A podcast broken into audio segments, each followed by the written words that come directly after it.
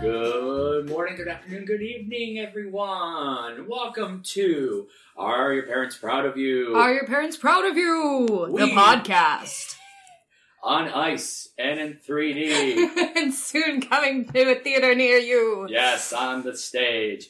Uh, we are your hosts. I am Matthew Schufrider. I am LJ Bullen. Welcome to the season four premiere. If you haven't listened to our season four sneak peek episode that we did a couple weeks ago, and Little appetizer. little teaser, what? I don't know what that is, but it's incredible. Uh, go ahead, listen to it, get to know our new co-host LJ. Uh, super exciting. It was a great time. No alcohol required.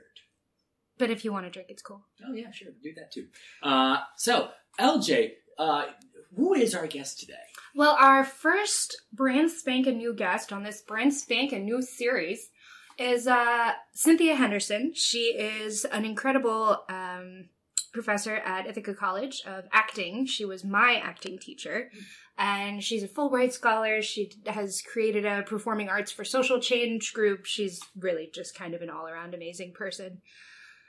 And uh, yeah, we got into it about you know black beans and Alabama and uh, Hannibal Lecter and Jesus, and uh, it's all it's it's a wild ride. It's a Come with wild us. ride. So uh, get the keys, get the kids if you have kids. If you don't have kids, steal some kids and uh, give them the car. And here we go. How you doing, Cynthia? I'm doing great, thank you. So just before we started, we were chatting about Zoom, uh, and this sort of segues perfectly into how things have affected you in the last year. And you were talking about um, eye contact. That's where we were. Okay, well, as I was saying earlier, it I one of the things that I found very interesting coming off of Zoom and going back into interaction with actual human beings, go figure, um, is that it's more difficult for me to maintain eye contact. Mm-hmm. because I'm accustomed now to scanning, looking at the camera, to to um to kind of give the illusion that I'm looking you in the eye by looking into the camera. So that now, uh, one of the I I went to coffee with a friend. What coffee in real life with a person and wearing no mask? I haven't been for coffee in 50 years. Coffee at the same time. Cheers. This water's good. Coffee is made with water. Yes. Ergo, you are in the family. Oh, thanks. So, so one of the things I noticed as we were sipping our coffee is that I was having difficulty maintaining eye contact with her. Um, I kept scanning, like looking at people as they pass by, looking around her, looking, you know, and then I look back at her because I, I had to remind myself, no, the human being is in front of you. Mm. And I and I, I wonder about that because you know I mean I'm I'm shifting back into maintaining eye contact rather easily now, but we have a bunch of first years at Ithaca College who did their entire first year as BFA acting and BFA musical theater majors, giving the illusion of eye contact. Mm. So I wonder what it's going to be like be like for them in their sophomore year because they've never ever been on campus. They haven't been interacting in an acting way with another person in front of them. So I'm curious to see if they're going to be able to engage and make eye contact and make that human to human connection. Because of course, we all know that acting is about uh, exploring the human condition and exploring why we do what we do. And a lot of times you have to take in that energy of the other human being in front of you, make eye contact with them so that you can see, you can get a sense of what's happening with that other human being. And they haven't had to do that, hmm you know, for an entire year of training. So I almost wonder if their reality one, reality two work is going to be stronger because of that. That's true. Reality one is being your life, reality two being your life with imagination or the character's life. But like I found myself having to flip more and be aware mm-hmm. of both levels when right. I was doing a lot of Zoom work because personally I get distracted uh, mm-hmm. sensory overload. So like when I have like, you know, 12 people on the screen and I'm also scrolling a script and, and all the other stuff is like, there was a lot of times where I was kind of phoning it in on an acting level because mm-hmm. I was too distracted with the mechanics of making yeah. everything work that yeah. I I'm looking forward to like not having to deal with all of that. I know, right? Gee, I just memorize the script and then I deal with what's going on in front of me. Go, Fligger. Like, you know? oh wow! I don't also have to be my own stage manager and tech person and everything. And I was gonna say, don't forget, you've got to be a sound designer. Oh yeah. my gosh! Directing She Kills Monster uh, uh, virtually was insane because my poor actors. I mean, they had sound designers and people like that consult to consult with, but they also had TVR majors helping them figure out their green screen. Um, mm-hmm you know, framing, hitting your marks, you know, because we also did choreography. Duran, our sweet Duran Jones, he's such a sweetheart. He volunteered to do the choreography for She Kills Monsters. And it was beautiful choreography, but it was really interesting watching. He was in New York, uh-huh. working with the actor, and the actor is in Florida and another actor was in oh gosh i forgot where she was but then i had an actor who was also in london. Oh wow. Wow. All of these and they're all ic students but this was how she kills monsters came together. I had students everywhere. I caught covid. I had three monitors in my bedroom because i was on quarantine directing the show. And how and and there was a team of designers and TVR majors, you know, helping the actors do their own tech, mm-hmm. figure out lighting, green screens. Uh, when you disappear off the screen and how you're going to come back on the screen because there's a graphic that you can't see. So that was something really amazing. They learned how to work with green screens, but they also had to set it up. They had to light it. They had to uh, figure out their um, their marks. You know, uh, figure out which you know. I would guide them and look this way. You have to look up because that person's in the box above you. We dissolved boxes, so it looks like sometimes they were standing next to each other, or one was sitting on a bed, another was sitting behind a desk. Zoomography. Oh my gosh, it was insane, and they all had to remember that, okay, Tilly's over here, Agnes is over here, you know, this person's over here. And so when they're talking, they have to remember which way to look. Look up, look down, look over to over your shoulder because you're at the table. It's mm-hmm. it was crazy. And they did it beautifully. What's crazy is like I finished school as this pandemic was starting. I was a senior and mm-hmm. I feel like a lot of the seniors were not accustomed to Zoom, didn't want yeah. to do it, did not how, did not want this to be their last project, which could be on a computer screen.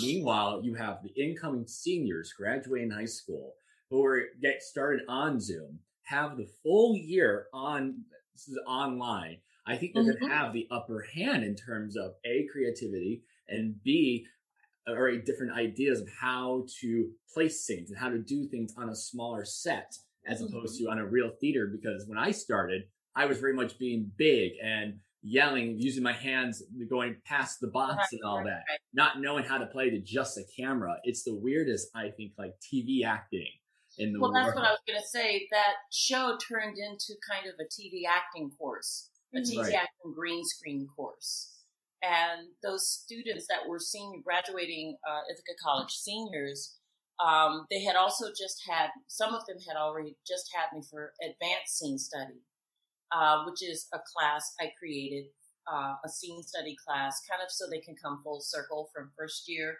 and then they have a final uh, scene study course. I would have wanted to take that. I know. I remember this course was created because students like you kept asking for such a course. So I thank you. And You're welcome. You're welcome, future students. Yes, and the future students, thank you. So we had already done some of that work in advanced scene study. So coming into um, She Kills Monsters, they did have a grasp on that.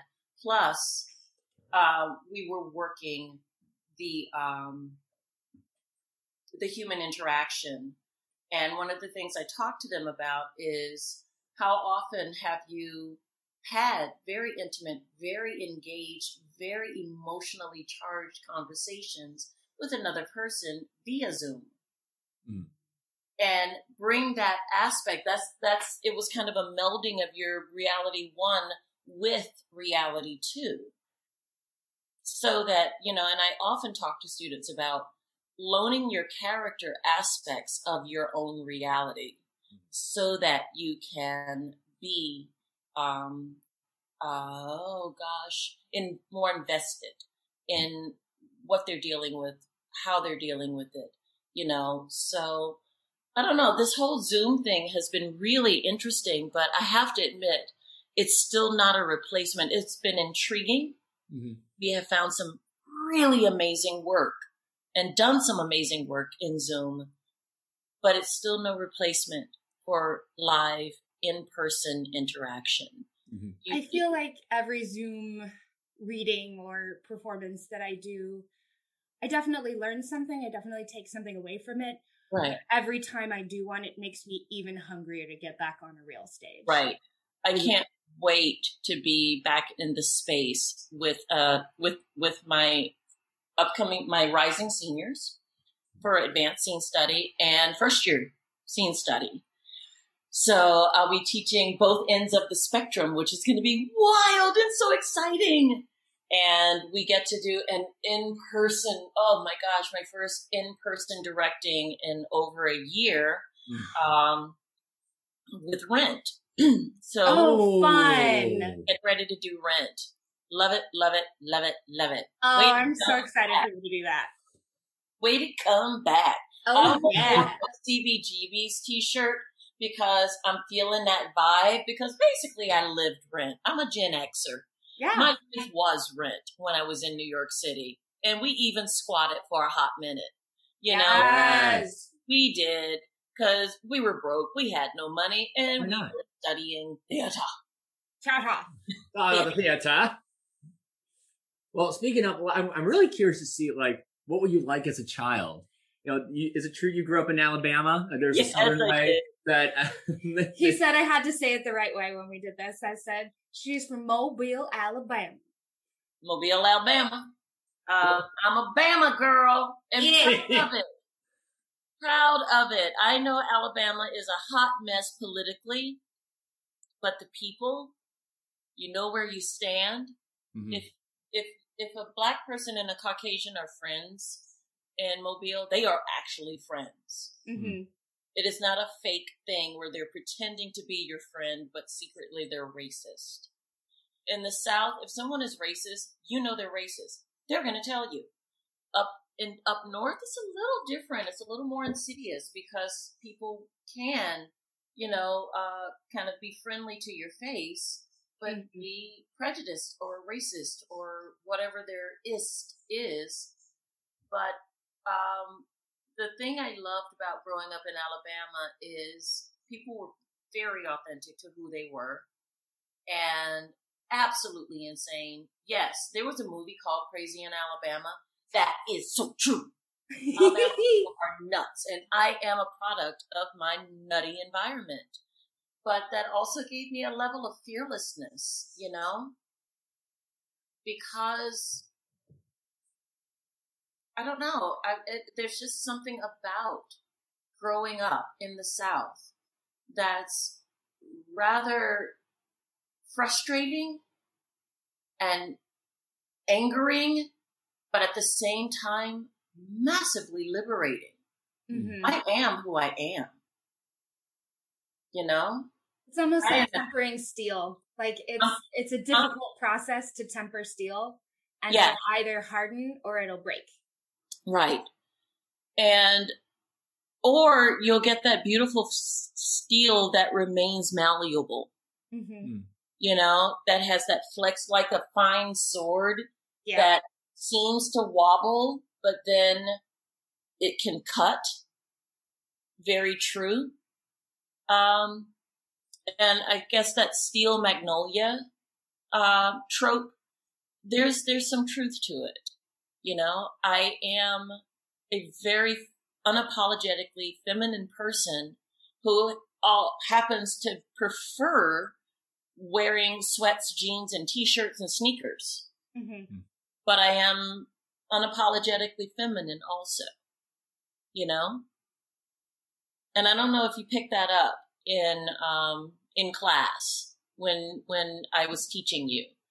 That well, I will say oftentimes when you are teaching, and it is one of the most incredible things about having you as a teacher, is you are always in service of your students Mhm. in that you are almost in reality one reality two when you're in teacher mode like Yeah. teacher is a character Yep. and so anything that you did in class it was in service of whatever your student that you were working with needed and i Yeah. remember the first time i came to office hours with you and it blew my mind. And i was just like oh! And i had this big epiphany light bulb moment. I was just like she's playing teacher when she's in and so that's not i mean it's her but it's not entirely her and there's so much more and there's all these other parts.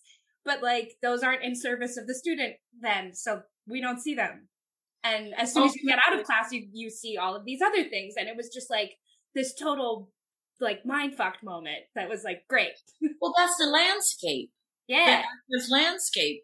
but it you was, it are was the first there's- week of class this week i didn't know about it yet there are so many facets of the human being.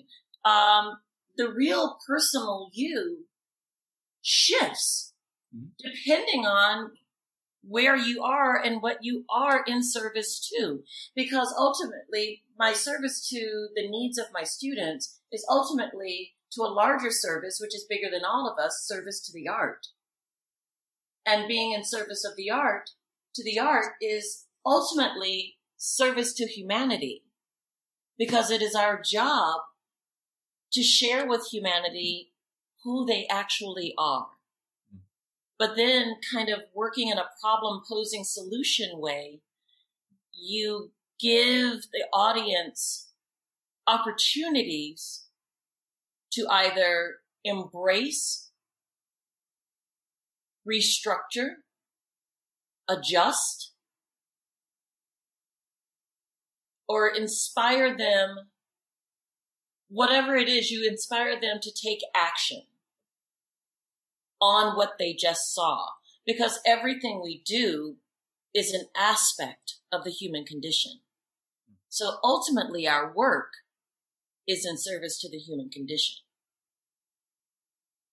Does that make sense? yeah, Yeah. we're just basking in the, in the glow of you Yay! I'm gonna drink coffee while you bask. well there's the, i feel like there's a lot of i mean that's you know it i feel like it's easy to talk about stuff like that in an idealized way and it makes it sound very clear cut and simple Mhm.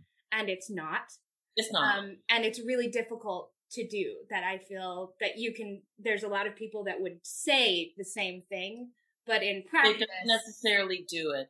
yeah and that's one of the things I've been told that I I've been ahead of the curve in the way that I teach acting for a number of years because there's a social justice there's always been a social justice aspect to Mhm. my teaching um in that I have always seen our work as being bigger than us hmm the art is bigger than us, and of course, humanity is bigger than us. We are a part of the art, we are a part of humanity, but we are ultimately in service of our fellow human beings to help them see what they're doing Mhm. and give them an opportunity to explore why they do what they do. And again, like I said, that that and that then gives them the opportunity to take action. I call it actionable objectives. I've been calling it that for years. It's become a buzzword now, but I don't care. Um, this idea of that idea of okay, what's your objective? Okay, now what's your other objective? Mhm. hmm There's always an other objective. I never like to stop at what's your objective? To get them to come back into my life. What's your other objective? I desperately need them to forgive me so that we can go on with our lives together. That's the objective you're really working. Mhm. Because to just get them back into your life can turn manipulative. But to get them to forgive the, give you is to recognize you've done something that needs to be forgiven. Mhm. Sort of a need, want. Mm-hmm. So, yeah, it's multi-layered, and it's one of the things I think that separates the artist from the performer. And there's nothing wrong with being a performer. I think performers are necessary. Um, but the artist is not satisfied just with giving a pleasing performance. Hmm. They want That's truth. Yeah. they want they want to speak the truth of that character in that moment in order to inspire some necessary action and that action um, is is um, that uh, you, you you find out what that action is from the play hmm. but then when you go deeper, when you find out what the action is in the play, you then have to go deeper. That's where the research comes in. How is the action that is uh, necessitated by the play, how is that connected to society now? What's mm-hmm. happening in society now? And that's, that's why you can find the relevance in almost every play. Almost. Not, not every play. There are some plays that are just dated and there's really, you know, you are just exploring a historical moment in time. But there are some plays that have a beautiful timelessness to it because you were just talking. He was what? What's it called? Um, same time next year. Same we were just next year. talking about this last. oh my night. gosh, yeah. That is Like such how? a wonderful play, and that you could do it in any time period with any race, with any gender, Mhm. any sexual orientation. You absolutely can. Yeah. It's dated in the way it's originally performed, Right. but the text opens itself up to being um, current to this time period. And and you just gave as me a great idea for the next um for a scene that my scene study class is going to explore. Yay! You're welcome. I'm And, uh, going back to same time next year. I haven't thought that play in ages. It's so It's good. a great play. It's it's so good. Did you ever see the movie? Oh, Yeah. you With have Alan no idea how much in love I am with Alan Alda. Like, don't yeah. get me wrong. Oh my gosh, he's a wonderful. He wants to be Alan Alda. I want to be Did Alan you Alda. see his work in uh West West Wing? Yes. We're obsessed. Oh. We've seen everything. We've seen every episode of What? MASH. All of the things. What? Alan Alda is the national treasure. Look, when I asked him to be on this show, and mm-hmm. his he couldn't do it because he doesn't do other people's podcasts. But I have Alan Alda. Oh my god, talk to him. I did. Well, I talked to his agent. His agent said no, but I have in my room the framed picture of the rejection email I got. Because I think it's still the greatest thing in the world that Alan Alda's agent said no to me. I'll take I it. Love it, love it, love it, love it, love it. Oh my god, I love it. But who were some of your, like your biggest inspirations growing up? Was it teachers as well, or was it someone else or others? It was teachers and actors and human beings.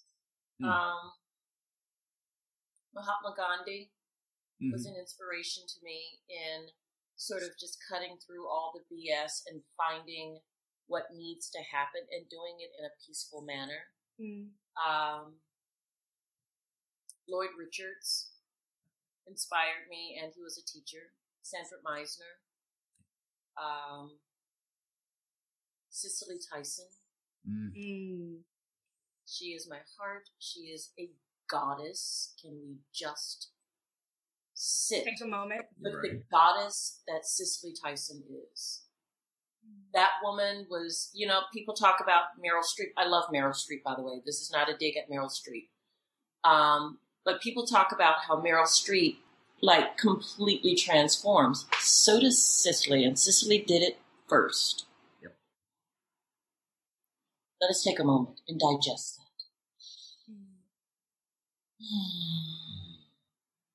Here we are. So these are some of the people whose work. There's a lot of other people also. Meryl Streep is another. Um, I love her work. She she's you know she is right up there in the pantheon with Cicely and Lloyd and Sandy. Um, there are a lot of people. My mother. I call her. She's passed away, but she was the last of the Red Hot Southern Belles. And Oh, that's a play you need to write. oh my gosh, yeah. Um, she is a play. Holy moly. The Last last of the Red Hot Southern Belles. I'm buying tickets already, Cynthia. Oh my god, that's true. Last of the red, and it would be about my mother. My mother, the things that she had to deal with, raising a single mother, raising four children in Mobile, Alabama, in the '60s, '70s, and '80s. Let's just sit with that. Yeah.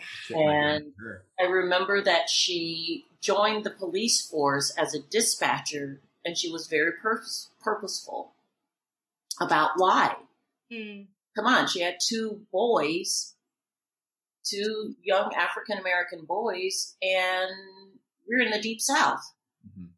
That Of is course, so smart gonna- and so heartbreaking at the same Yeah, time. but uh, I mean, like she had to talk with all of us about how to deal with police officers, you know, and to her credit, she was brilliant in what she did because they take care of each other.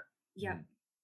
And sure enough, one time my brother and I got pulled over. He was he was zipping along in mom's station wagon. You know, we got pulled over. As much as one can zip in a station wagon. Oh my god, come on, let's just let's just roll with it. It was it was the it was the seventies and the early eighties. Just it fell just faster because there was no seatbelts, right? suck it up, Buttercup. you know?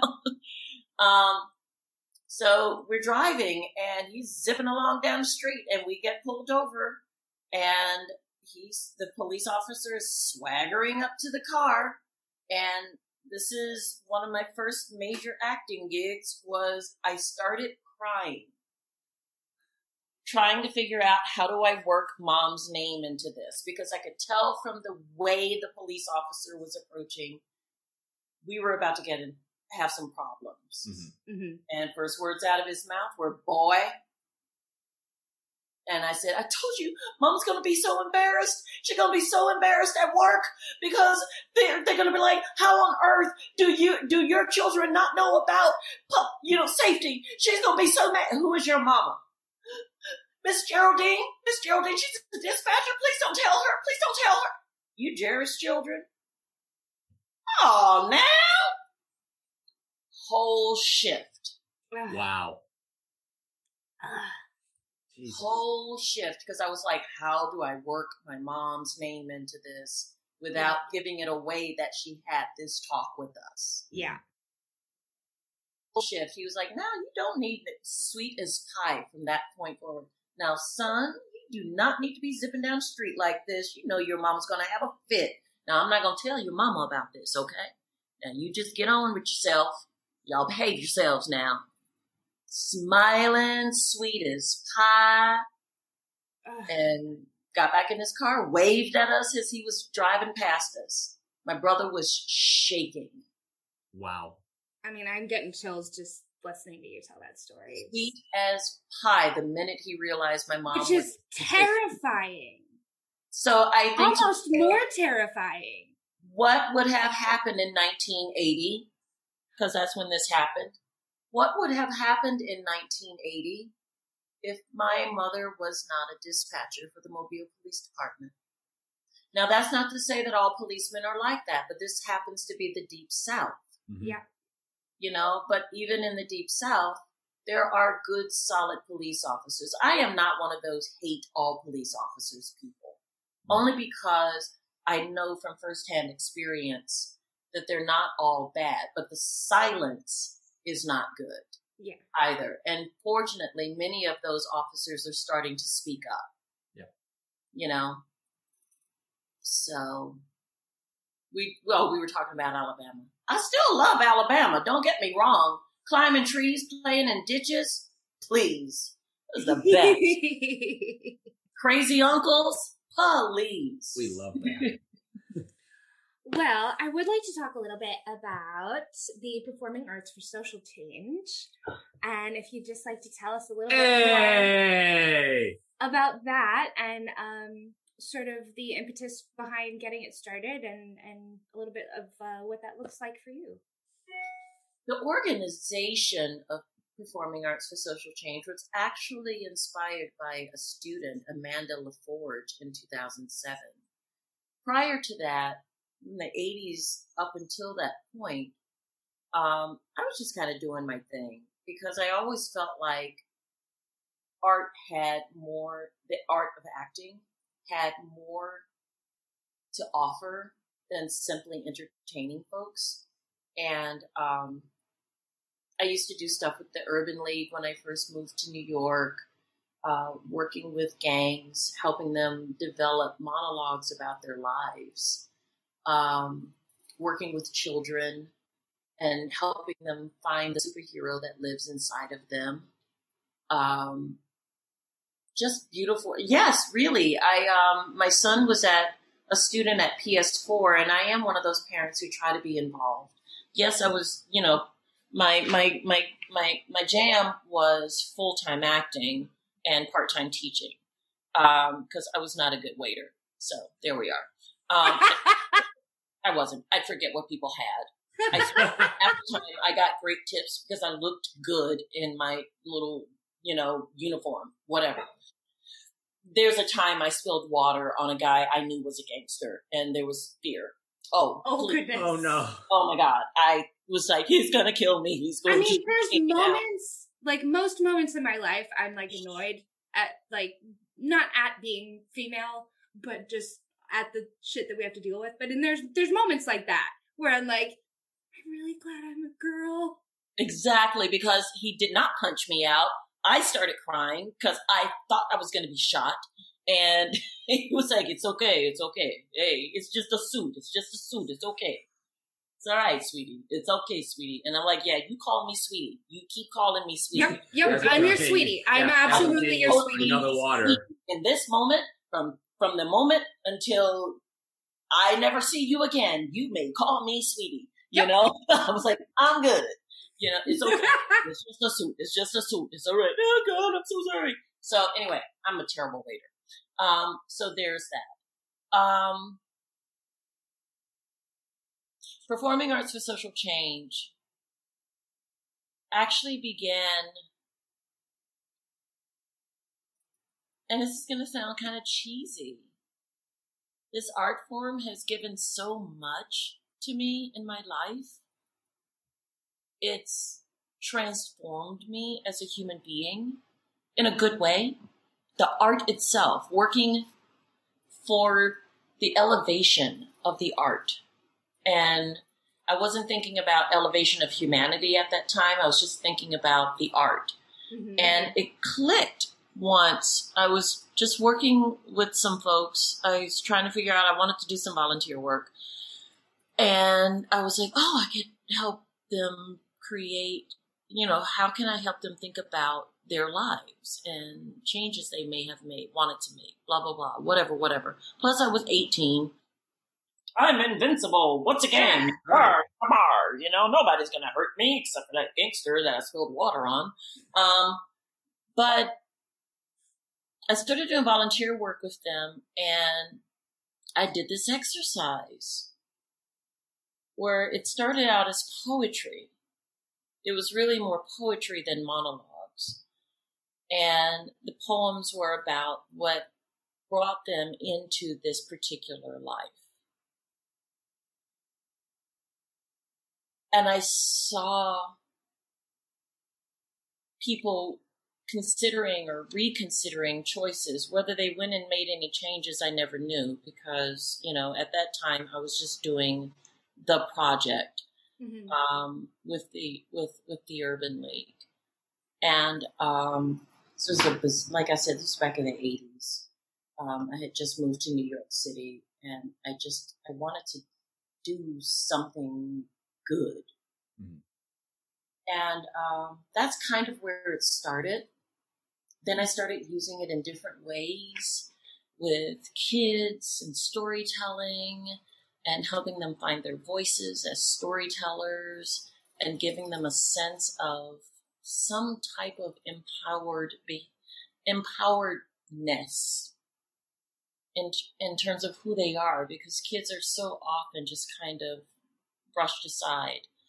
And years later before coming to ithaca while i was um, living and working in new york city i was much older by then i had my kid and everything but um, he was going to ps4 and i wanted to volunteer just to be an active parent you know at my kid's school and I was like, what's, what can I do? Oh, my skill set is acting, you know? So I, I worked with third graders, fourth graders, and fifth graders, um, in some of the accelerated classes, but I also would go in sometimes. Oh my God. Elementary school teachers are saints, by the way. Oh, Yeah. yes, they are. oh, are. yes, they are. They are sainted because because in an emergency they had me sub. I had a master's degree. Why not? I could sub second graders. Nope. oh my god! Nope. No, no, no, no. That year, alphabet. Come back. Back. Read a story. oh my god! I was I, I was shook. Um, you know. But um, the third graders, the teachers were in the classrooms for these projects, so the third graders, we were we explored Greek mythology, and I had them write, oh, I bet that was fascinating. and I told them choose who you would write as your your your your Greek um your your your your um the gods in your Greek story. okay, I'm in New York City. I'm in Washington Heights. Across the bridge is the Yankees. Of course, they chose the Yankees. Turned them into Greek gods, and we wrote. Uh, uh, uh, uh, uh we u- using um. Because oh god, I'm forgetting the story now. Because I had this great book of Greek stories, and they decided to take one of those stories, and in a twist, the New York Yankees were the gods represented in this Greek story, and Sammy Sosa was the, you know, was the father of all gods. Right. Um, it was it was insane, Oh my god, Um, I love it. but it was hilarious, and they were so proud of it, and they did a reading of it um, for the entire third grade assembly wow. you know, and it was beautiful. Um, for the fourth graders, and my son was a fourth grader, in his class, they decided they wanted to do the, the fourth and fifth graders decided they wanted to do Shakespeare. So I had to teach them Shakespeare. I had to teach them the text of Shakespeare. They wanted to speak the text That's so not cool. an Americanized version of it. So I found this Shakespeare for Children's book and we took the party scene where Romeo and Juliet meet. Mhm. We took that scene and did it in the class. Yes, palm to palm is Holy Palmer's kiss. And, um, I put that lyric into. I, I have a song I need to send you that's on my new album. That it's a total. Shakespeare nerd song, and I have palm to palm in it just from that. yes, ho- perfection. And, um, they create, they made little paper swords that they had to check at the door to come into the classroom. Um, they dressed the way they decided medieval people would dress in Fair Verona Oh man, I wish I had photos of that. You know, oh my gosh. And their teacher was cracking up. But the thing was, is that they had that language down, Right. Yeah. down. And the teacher, fourth grade teacher told me, because, you know, they're opposing and they're, you know, they don't like each other. Some of them don't like each other, you know, and Romeo and Juliet. So Capulets, you know, in Montague's. And two cute things happened from that exploration. Um, Romeo and Juliet, the giggles were real. they were kissing, you know, you know. The giggles were real. And then I remember one of the students, one of the students said, come on, y'all, it's Shakespeare. And they're like, okay, okay. You can't write that. Come on, y'all, it's Shakespeare. was was that student wearing the fedora and, and the scarf while having the Starbucks saying, "This is good stuff right Oh, here"? Cynthia, I know, right? I need this to be a film. I need this Oh to be a film God, about you. hilarious. And that same class, one of the kids cut, the teacher told me about this, that same class, somebody cut in line at the cafeteria. And this kid touched, tapped the other kid on the shoulder and said, pray you avoid it. I was dying. I was dead. I was like, they have incorporated Shakespeare into their regular language. I am Oh my lord, that is. I was the teacher was like she did a double take, cafeteria workers did a double take, and the other kids around because it was the same class, nobody was even phased. yeah. Wow. So obviously it be, it just became a Oh, part man. of their language. I was dead. And the fifth graders, we did the Scottish play, and um, three of the students really wanted to do "Where Shall We Three Meet Again" and Thunder, Lightning, or they ate that up up in Washington Heights at PS4. Fourth and fifth graders were jamming Shakespeare. That's I love every bit of this. loving it. I was just like, and this was part of it though. I introduced them to something that it was not a wealthy neighborhood. Mhm. You know, it's getting gentrified now, but at the time it was um, primarily African Americans, Dominicans. I don't think there were any Caucasian kids at that school Mm-hmm. You know and um they didn't go see shakespeare It's so but then they Funny. wanted to that like Shakespeare has become sort of this like people think of it as like highbrow and Well, like yeah. hoity-toity, and it is, and it has become that. But when you go back to the roots that's of just it, what they talked it's just how they talked, and it, it was theater for the people. Like it was, it was for everybody. It well was. and these kids made it their own Exactly. So I love the full circle of that. That like Yeah. they took it back, and they were so hungry for it. And, and that is an aspect of theater for social change Yeah. yeah, the elevation of the art the elevation of the humanity uh, of those uh, of the experiences of those particular human beings shakespeare became a part of their lives in a very unique to them way come on tapping someone on the shoulder skipping the line and going pray you avoid it i was just like i can't i can't with these kids and then I did a showcase with them where it wasn't a Shakespeare showcase. We because they did their scenes just in their classes, Mhm. and they were just they were just you know rolling with it and enjoying it. But then uh, the principal asked me if I would do a show, and I said only if it's a show of their favorite uh, stories. So we were gonna do like I think it was Three Little Pigs, Henny Penny, The Sky's Falling Mhm. and there was another one. I forgot. There was three short stories we were going to do. But the auditions, instead of making them come in and do, I don't know, you know, read from the play or tell me your favorite story, I asked them to uh, create a superhero. And I had students coming in being Solar Woman and Recycling Man. Yes, there was a Recycling Man. Yes. You know, it was Because and you're one kid was like, uh, I forgot what his actual name was, but his superhero could jump higher than anybody in the world. And he said, "You want to see? You want to see? You want to see?" And I said, "Yeah, sure." And he jumped up as high as he could, and he landed, and he went, "I just came back from the moon." And I was like, You're amazing! You're the best jumper ever! Oh my god, my heart.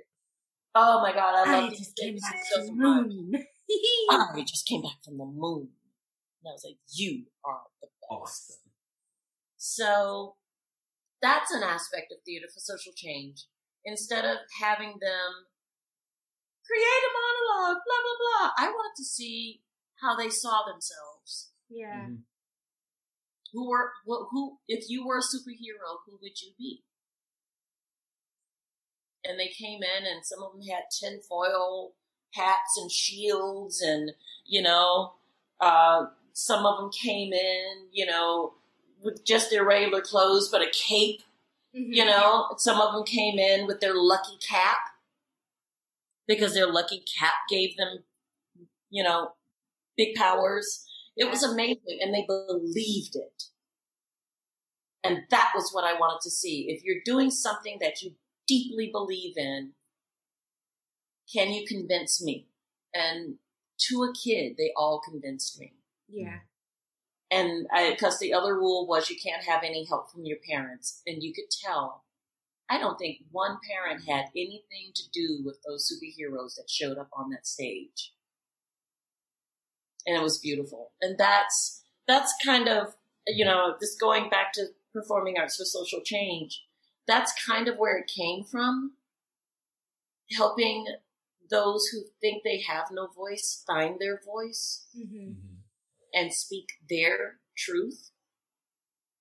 And then ultimately allowing them to find a way to help others find and speak their own truths hmm as it relates to the life that's happening with them. Because these were, you know, and and these are usually marginalized communities that I work with, um, but not always.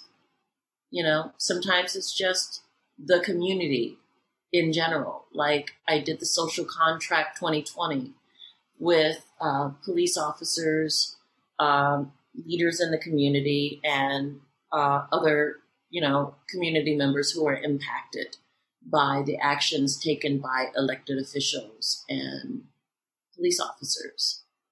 And we came up with this amazing agreement. This wasn't a theater thing, but I used theater training techniques to get to those truths. hmm So sometimes it doesn't take it doesn't take form as a performance, but you still use those techniques.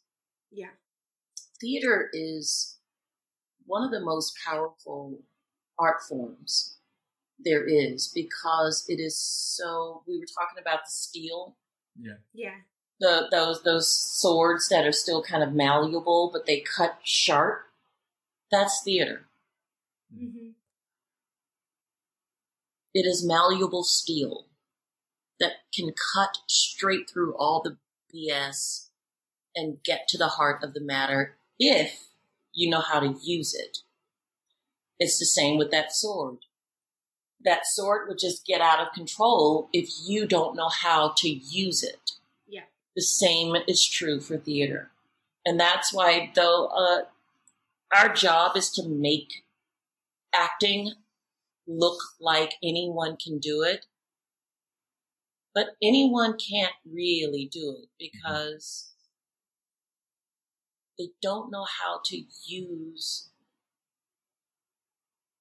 that malleable art form that can cut straight to the heart of the matter. That takes training, just like anything, And self reflection. And the lot. ability to self reflect. But that's part of the training. Yeah. Part of the training is self reflection. And That's like, why I do meditations in class. Mhm. That's why we do those meditations, the candle exercise, touch a rock. But there's you so know? much of that that I'm now coming back to, like having been in therapy with a good therapist for a while now, and like a lot of the things that I'm working on Mhm. for my own person, Yeah. I bring back to a lot of those exercises and things. And I was just like kind of marveling a little bit at how how important that was for my acting training, but how important it was for my human training. Exactly. And, And that- those two things are inextricably linked. They are. You can't you can't train as an actor in a reputable program without coming out at least somewhat changed as a human being.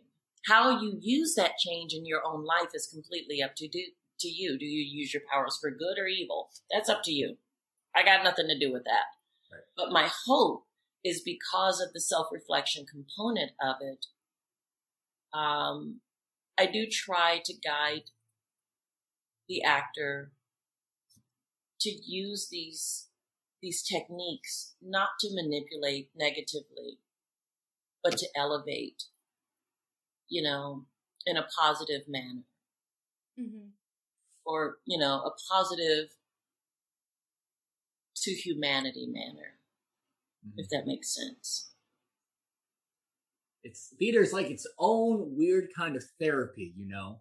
Like It is and it isn't because there is drama therapy. Because I do tell students all the time, I am not a therapist, right. you know, and I am not training you. This is not your therapy.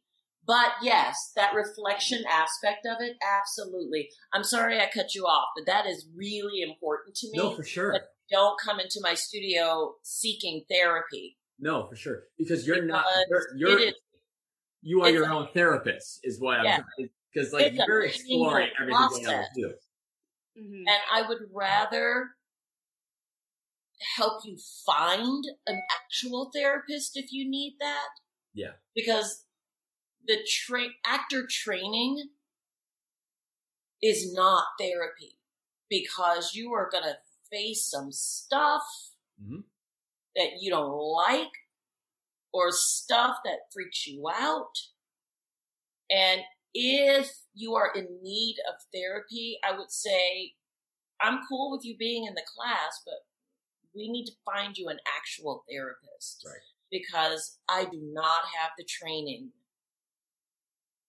to guide you in a therapeutic way. I have a training, I have the training to guide you as an actor, as an artist, but not as a therapist. That is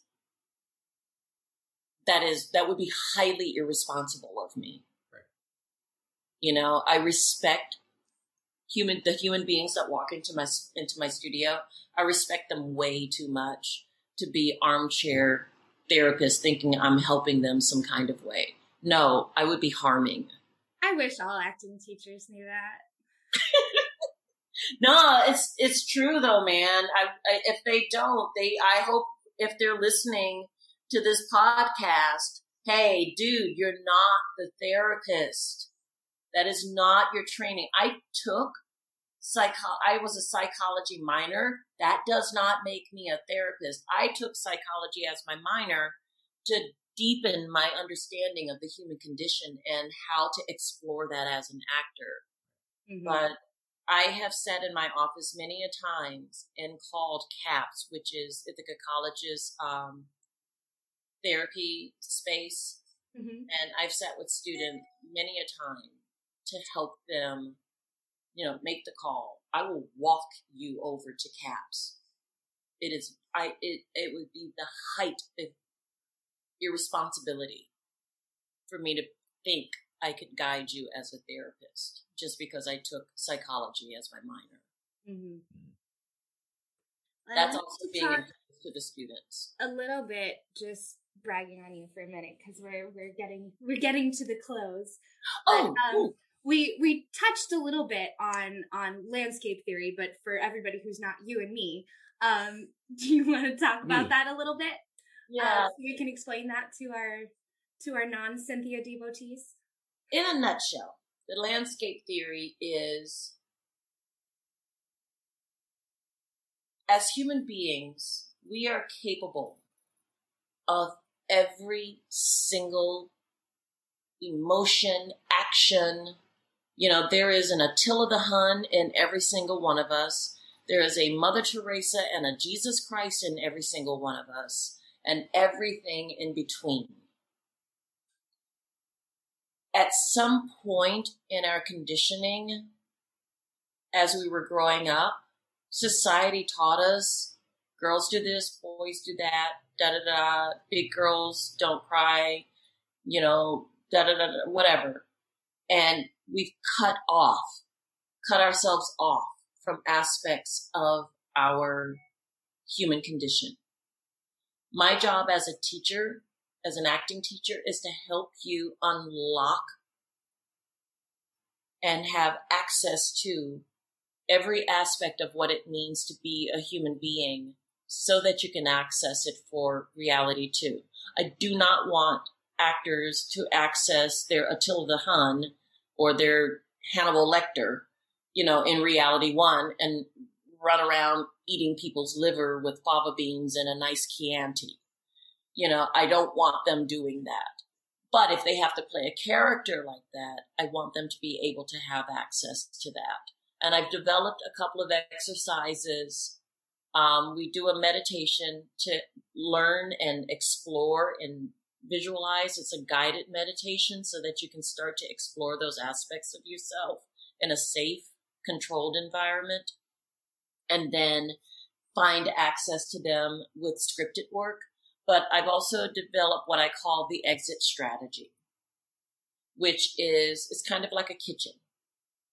When you go into the kitchen, you're preparing a meal for your guests, your audience.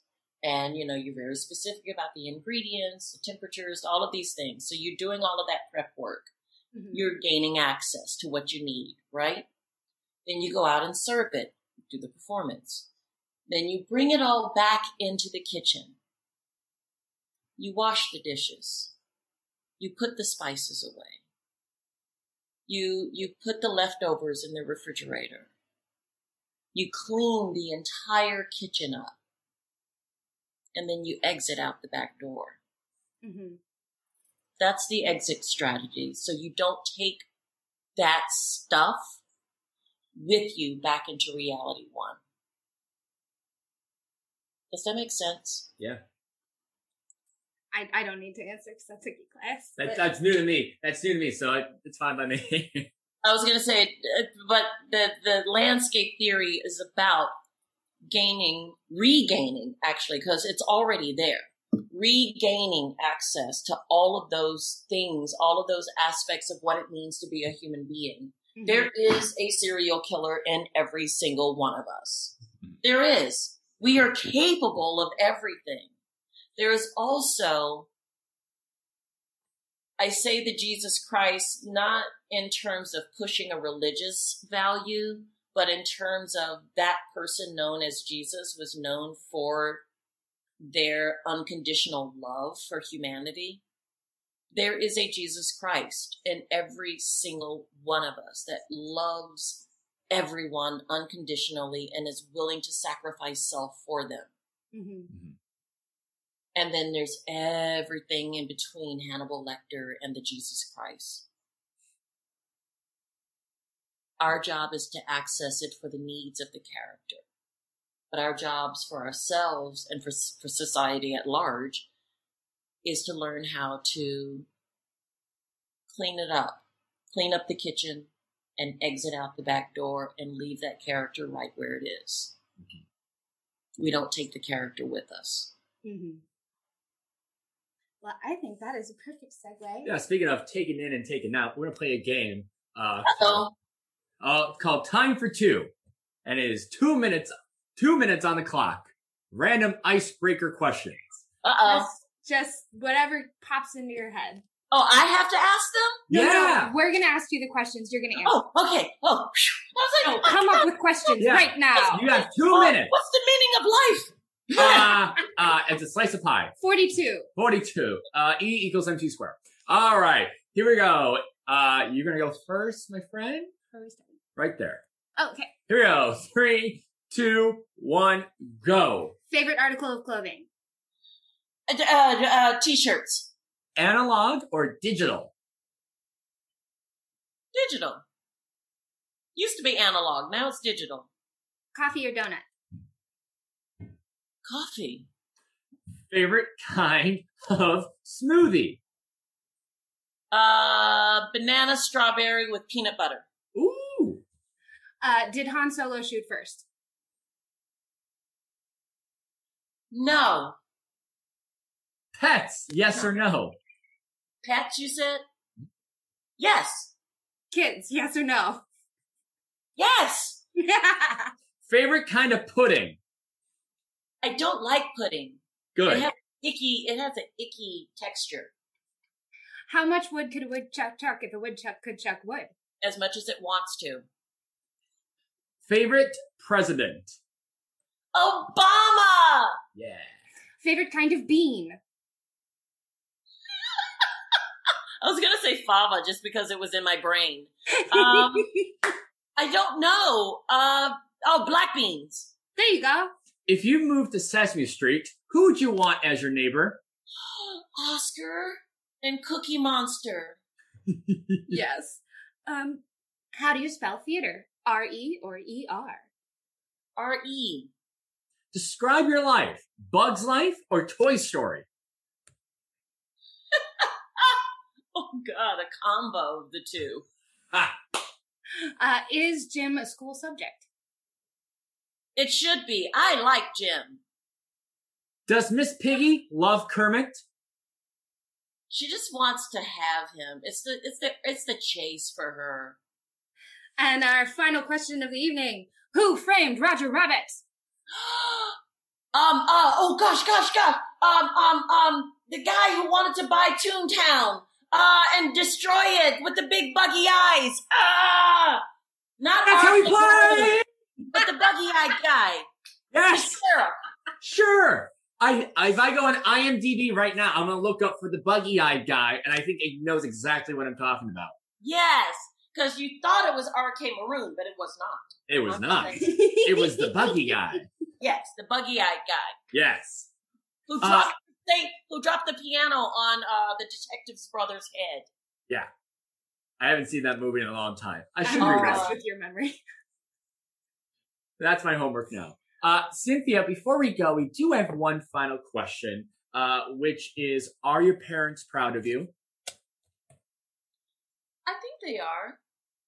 I think so. They're passed I- I mean- I lost both of them within five months of each other, little over a year ago. Mhm. Um, but I think they were. They used to tell me they were, so I'm gonna believe them. I can't imagine that they weren't. Well, thank I you. know so I'm much. proud of my kid. Oh my Ah. god, he's the best person in the world. Deal with it. That's awesome. Oh, wonderful. Well, thank you so much for being a guest on our show today. Thank you for having me. I'm so delighted to be here. Well, thank you all so much for joining us for this latest episode of Are Your Parents Proud of You? The podcast. We had a wonderful time. We hope you did too. Oh my god, she was incredible to, to talk to. Just kind of like every word that she says out of her mouth should be on an inspirational poster somewhere. Right? And like after I feel or after I talk to her, I always feel like like I know exactly what I'm going to do with my life and how I'm going to do it and how I'm going to accomplish it. Nothing can get in my way. like I feel like anything she says, it should be at the Art Institute, but have its own little section for it. yeah, yeah. I love it. I need a, I need a little Cynthia to carry around in my pocket and tell me all of the things that I need to know about the world. you know what I love? Our email.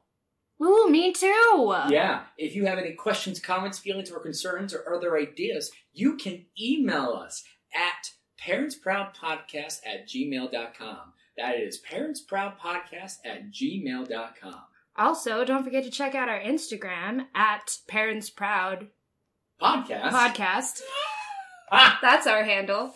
Uh, where you can get information about our upcoming episodes and uh, never miss a beat. Never miss a beat, just like five, six, seven, eight. And on that note, folks, that is the first episode. We are so excited for many more episodes to go. Uh, once again, thank you to Cynthia, and thank you to all of you for listening to this episode. I am Matt Schufrieda, I'm LJ Bullen. and we'll see you next week with uh, actor, playwright, and activist Matthew Lee Erlbach. Ooh, it's a wild ride, folks. It's a wild, wild ride. Bring some See you then. Bye.